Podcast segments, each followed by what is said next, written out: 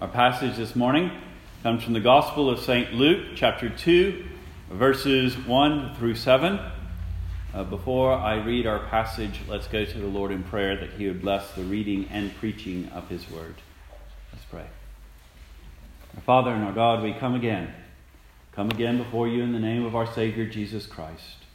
And we beseech you that as you gave your Holy Spirit unto St. Luke, that these words might be recorded for our infallible instruction, so that your same Spirit would dwell within our hearts, that the, your word might find good ground, that your word might find in us not hard hearts or shallow hearts or even distracted hearts that bear no fruit, but that uh, our hearts might take these words to heart and we ask, dear Lord, that your word would produce fruit in our lives, that it would produce the fruit of repentance from sin, faith and trust in our Lord and Savior Jesus Christ, and obedience to your will. In Jesus' name we pray. Amen. Hear now the reading of God's holy word from the Gospel of St. Luke, chapter 2, verses 1 through 7. And it came to pass in those days that there went out a decree from Caesar Augustus that all the world should be taxed. And this taxing was first made when Cyrenius was governor of Syria, and all went to be taxed, every one into his own city.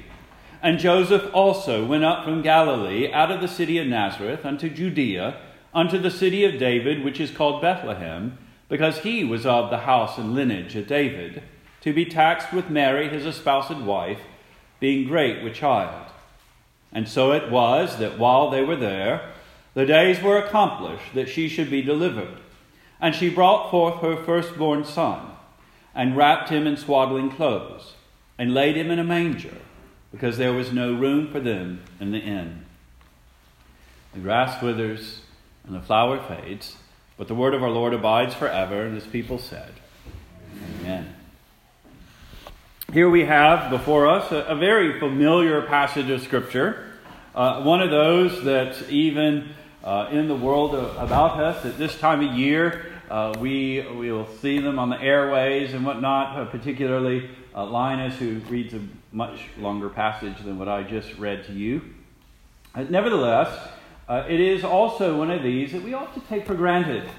that we read over, we might question this or that about it. We, we are often curiously distracted by certain changes in translation and uh, of, of the history and the narrative there. And uh, some of those are here. Uh, just to bring forth one of those that is now the, the little uh, Bible trivia du jour. Uh, the, the inn in verse 7 is the same room for a guest room. It's, it's exactly the same uh, word that is used in chapter 22, verse 11, uh, for what would be the upper room where Christ is, celebrates uh, the Lord's Supper with his disciples.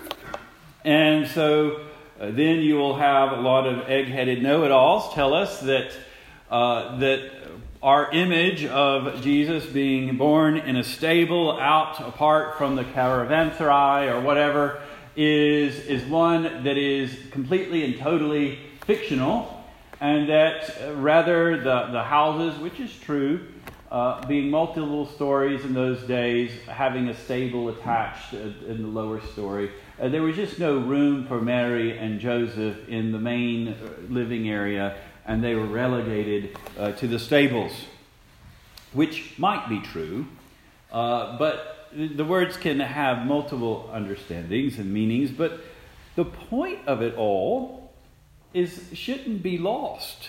That here you have a woman great with child who no accommodation was able to be made for, and having to give birth uh, probably not too far from the ass she rode in on into Bethlehem. Uh, and so uh, it does speak of, if not the destitution, but nevertheless the poverty and the lowliness in which the Son of God was born.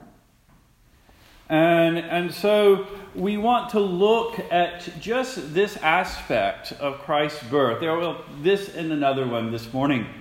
Uh, that Christ's coming is counterintuitive to the way we would expect the Son of God to come into the world. And in fact, it has throughout history been a point of contention and question and skepticism uh, that the Son of God would come into the world in this way. And yet, we will see that it exactly follows the pattern of God in all of his works. Uh, and so we will see that the coming of Christ is typical of God's work. And what then that that teaches us about the work of Christ in our own hearts, in our own lives, and in his church today. So uh, the two things, uh, we could divide the passage in, in several different ways, but if we look at the verses 1 through 5, we see the, the taxation, and it is a taxation, it's a census in order for taxing, uh, that was done in the days of Caesar Augustus, uh, when Cyrenius or Quirinius not was officially governor in Syria, Syria, that comes later, but when he was governing in Syria, uh, and uh, this was in the days of Herod. Uh, we can date it uh, anywhere between 6 BC and 2 BC, uh, depending on other calculations that one may make. Uh, and this was a time that Israel, as we've seen before, or at least Judea, was under the Roman yoke, uh, was uh, subject to the puppet king Herod, that the tribe of Judah had by Herod been extinguished out of the Sanhedrin, and so the scepter had finally fallen completely away from the tribe of David. That David held no honor in the people of his birth, uh, not that there wouldn't have been private honors, but nothing that counted. Uh, that the people were brought as low as they had ever been since the promises made unto David. And uh, the world was in these days quite dark. Uh, as we saw with Zacharias and Elizabeth, uh, the, the parents of Jesus' cousin, John the Baptist, uh, the, they were noted as being a somewhat minor priests, nevertheless noted for his holiness and righteousness. And, and as we read through the Gospels, we'll note that, that the, the powers that be, or the, the, in the Sanhedrin, are the, the Sadducees, which are gross materialists of the day. They held the chiefest honors in religion and cared nothing for them. Uh, they used them as, as ways to establish their power and authority and, and wealth uh, in the Roman Empire. And yet, the symbol of all tyranny, uh, this symbol, uh, perhaps not to the Romans, but at least to the Hebrews, uh, the symbol of conquest and degradation, was used by God to work his ends. And we see the Lord moving secretly to attain his ends in these first five verses. Uh, the emphasis of uh, Luke is he's not seeking to date, but he's seeking to explain why things are happening. In the days of Caesar Augustus, the decree went forth that the world should be taxed, and all went to be taxed, everyone to his own city. It, this is perhaps uh, certainly uh, ancestral cities uh, in, in Palestine and in Egypt and other parts of the Roman Empire, it may have been defined a little differently. It's unclear. Uh, our records of those errors are, are scanty, but, but we do know now that this was typical in Egypt and in Palestine. Uh, and so they go to their own cities, and therefore, and for that reason alone, uh, Joseph and Mary uh, head to Bethlehem, uh, the ancestral city of, of not all of Judah, but of those of the line of David. And so Christ was to be born in Bethlehem. We, we heard that this morning from Micah chapter 5, verse 2. But thou, Bethlehem Ephrathah, though thou be little among the thousands of Judah, yet out of thee shall he come forth unto me that is to be ruler in Israel.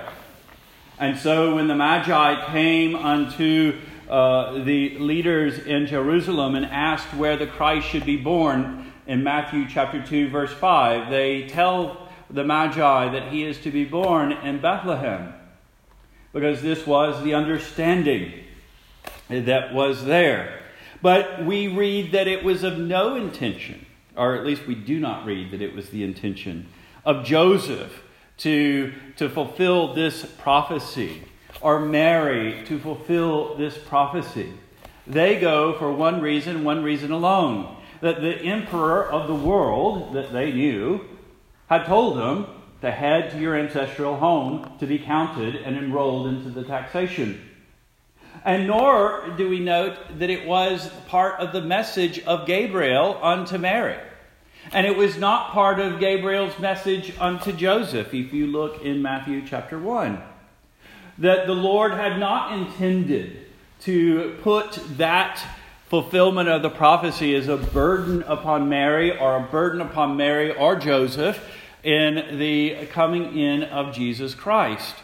Uh, this would be something that the Lord Himself will orchestrate, that the Lord Himself will take as part of that working of His own glory in the mysteries of the world.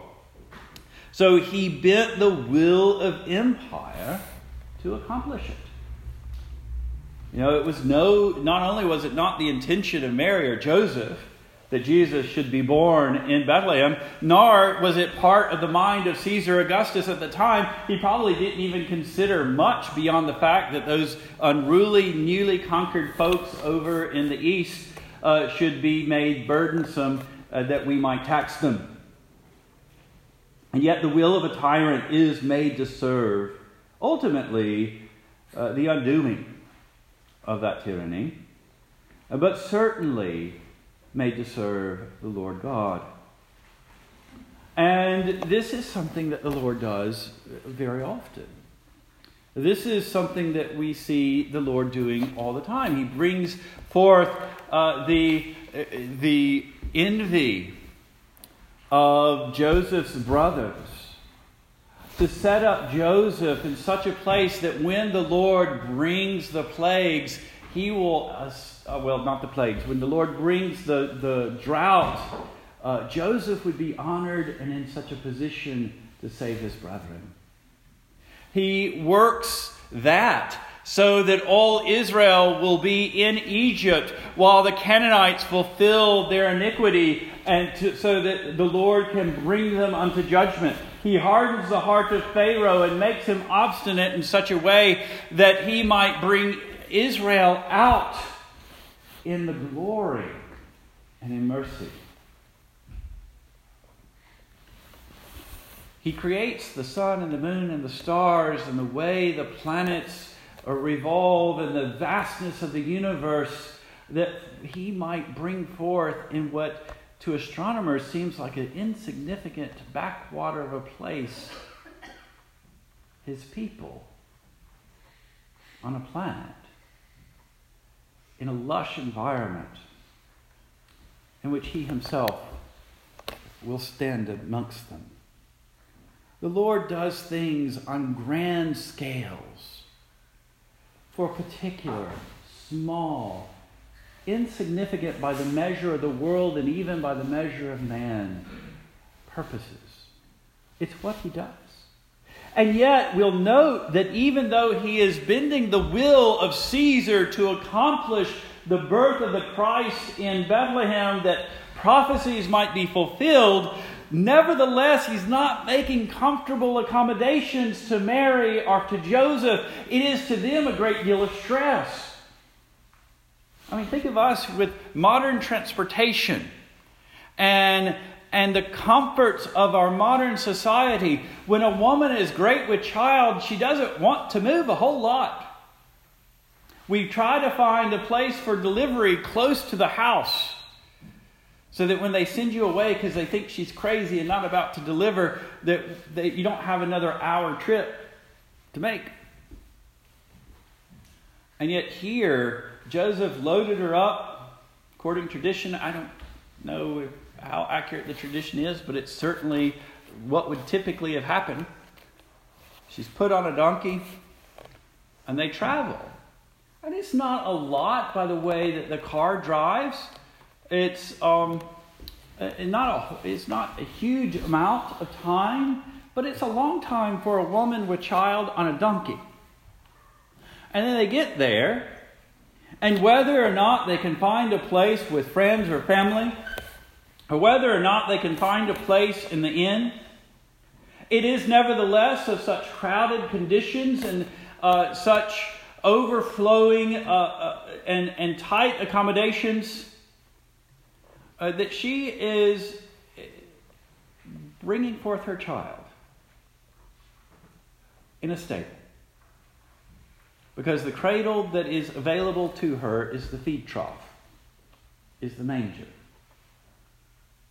And if it's overcrowded, it very well may be that she didn't have this stable to herself.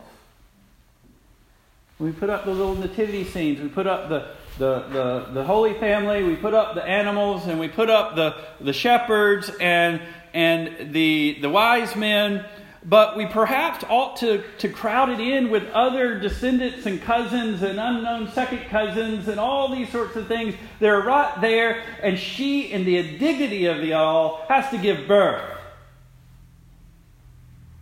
God will move the empire to accomplish his will, but he's not necessarily going to make it comfortable for his people. But even that, he has a purpose. Nevertheless, his son is born in a mean and low condition.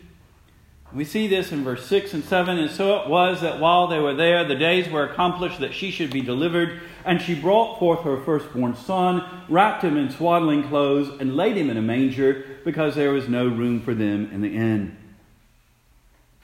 He received no honor from his own people. Now, I don't imagine that in this home there were people that were dishonoring Mary.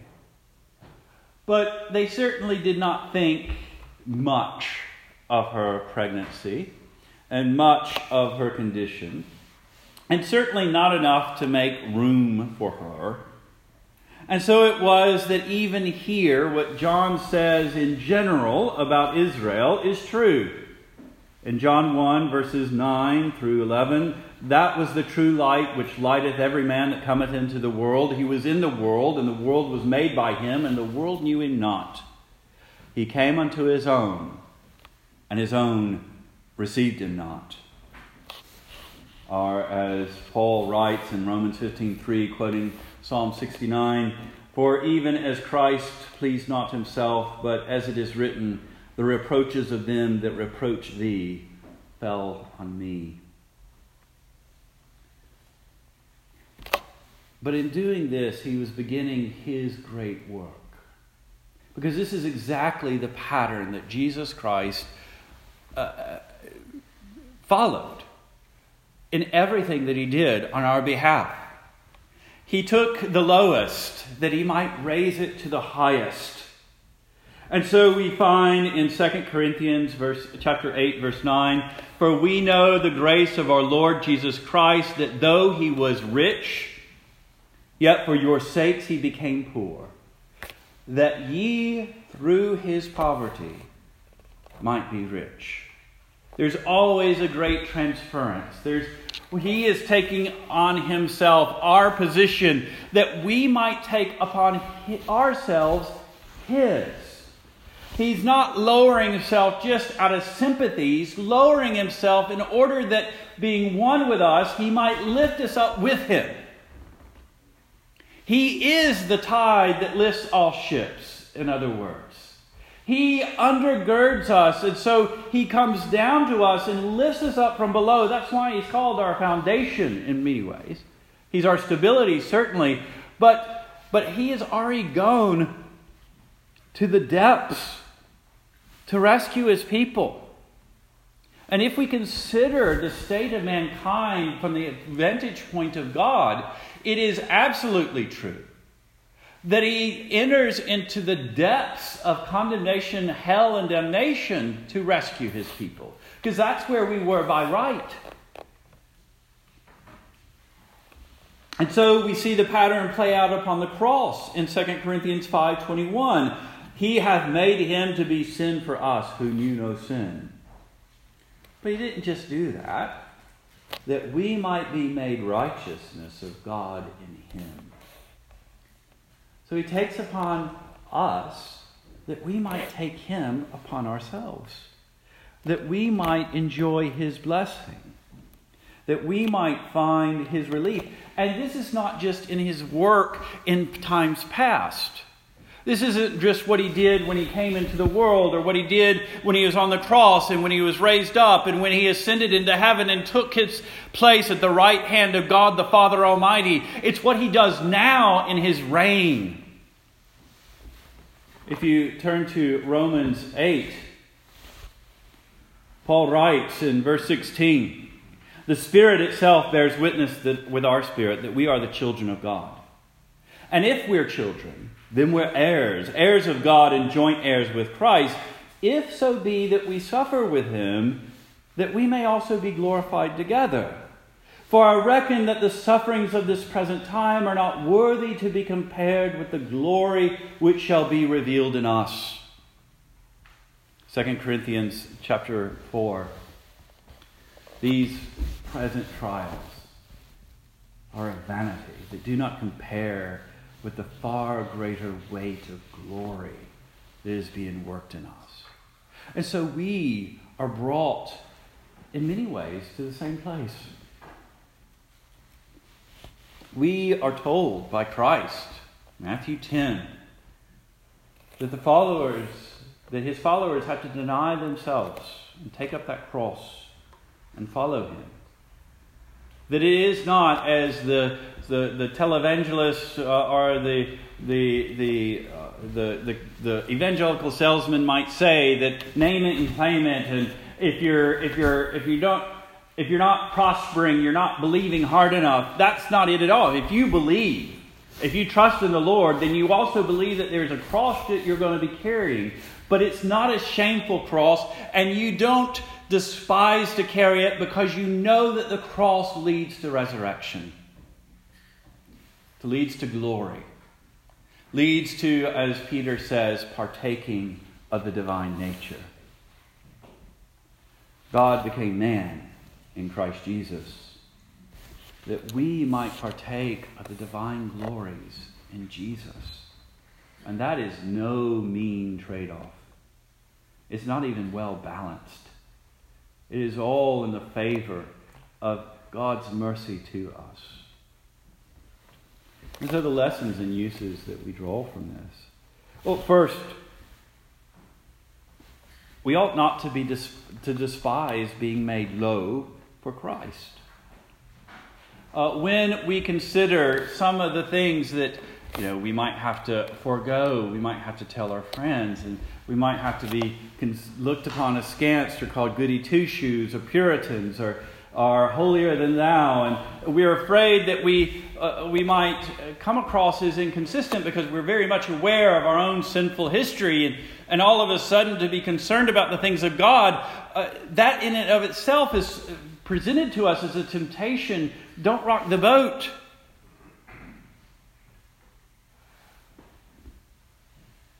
But we need to ask ourselves was he ashamed? to suffer for me, for you? Was he ashamed to be made low, who was rich beyond all splendor, who did not consider it robbery or a blasphemy to be considered equal with God because he was equal with God, and nevertheless made himself of no reputation, made himself nothing? And he didn't just do it for God's glory, though he did it for God's glory. He did it so that God would be glorified in mercy to sinners. That God would be glorified in his mercy to you and to me. Did he prefer his celestial glory over you? And we know that's not the case. While we were yet enemies to God, the Lord showed his love to us in sending Christ. He died for us, even while we were still rebelling against Him. And so we do not despise the low things for the sake of Christ, but neither do we fret over the high things of the world. Because then we want to connect these two together. Christ was born in a manger, but even as he was born in the manger, he was subject to the providential hand of God that moved Caesar Augustus to have that manger in Bethlehem. And we need to remember that the works of the Lord are often worked out secretly, but effectually. That God is doing things that we may never see the end of until that glorious day in which we are made like unto our Savior. But He is working. And He's working sometimes in ways that the intentions of those high and mighty principalities and potentates are absolutely not thinking about or intending. That he will take the awful things of the world, that he will take the works of Satan, and he will accomplish the works of Christ by them. It is his glory to make his own enemies serve to the good of the church of Jesus Christ. It is his own glory to look upon his uh, son's bride and make her enemies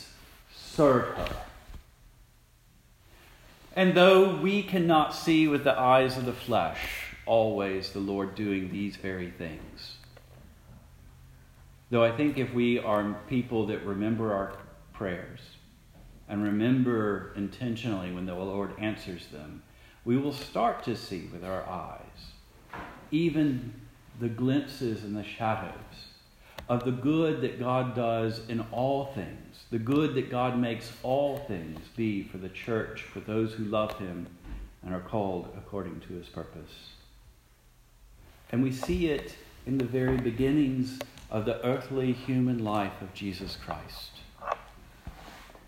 where the powers of the world and the suffering and the poverty even of his people are served to bring riches and glory and mercy to the church of Jesus Christ. Let's pray. Our Father and our God, we come before you again this morning in the name of Christ. And we ask that we would remember uh, the, the birth and the humble beginnings of our Savior. That we might know that He has suffered as we have suffered in all things, yet without sin. That we might be blessed in Him. And Father, we ask that you would bless us in Him.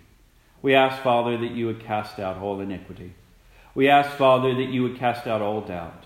That you would give us not only hope, but a firm faith to cling to that heavenly country that you have for us in Christ, that we might despise the offerings and the vanities of this world, but that we might glory in you. In Jesus' name we pray. Amen.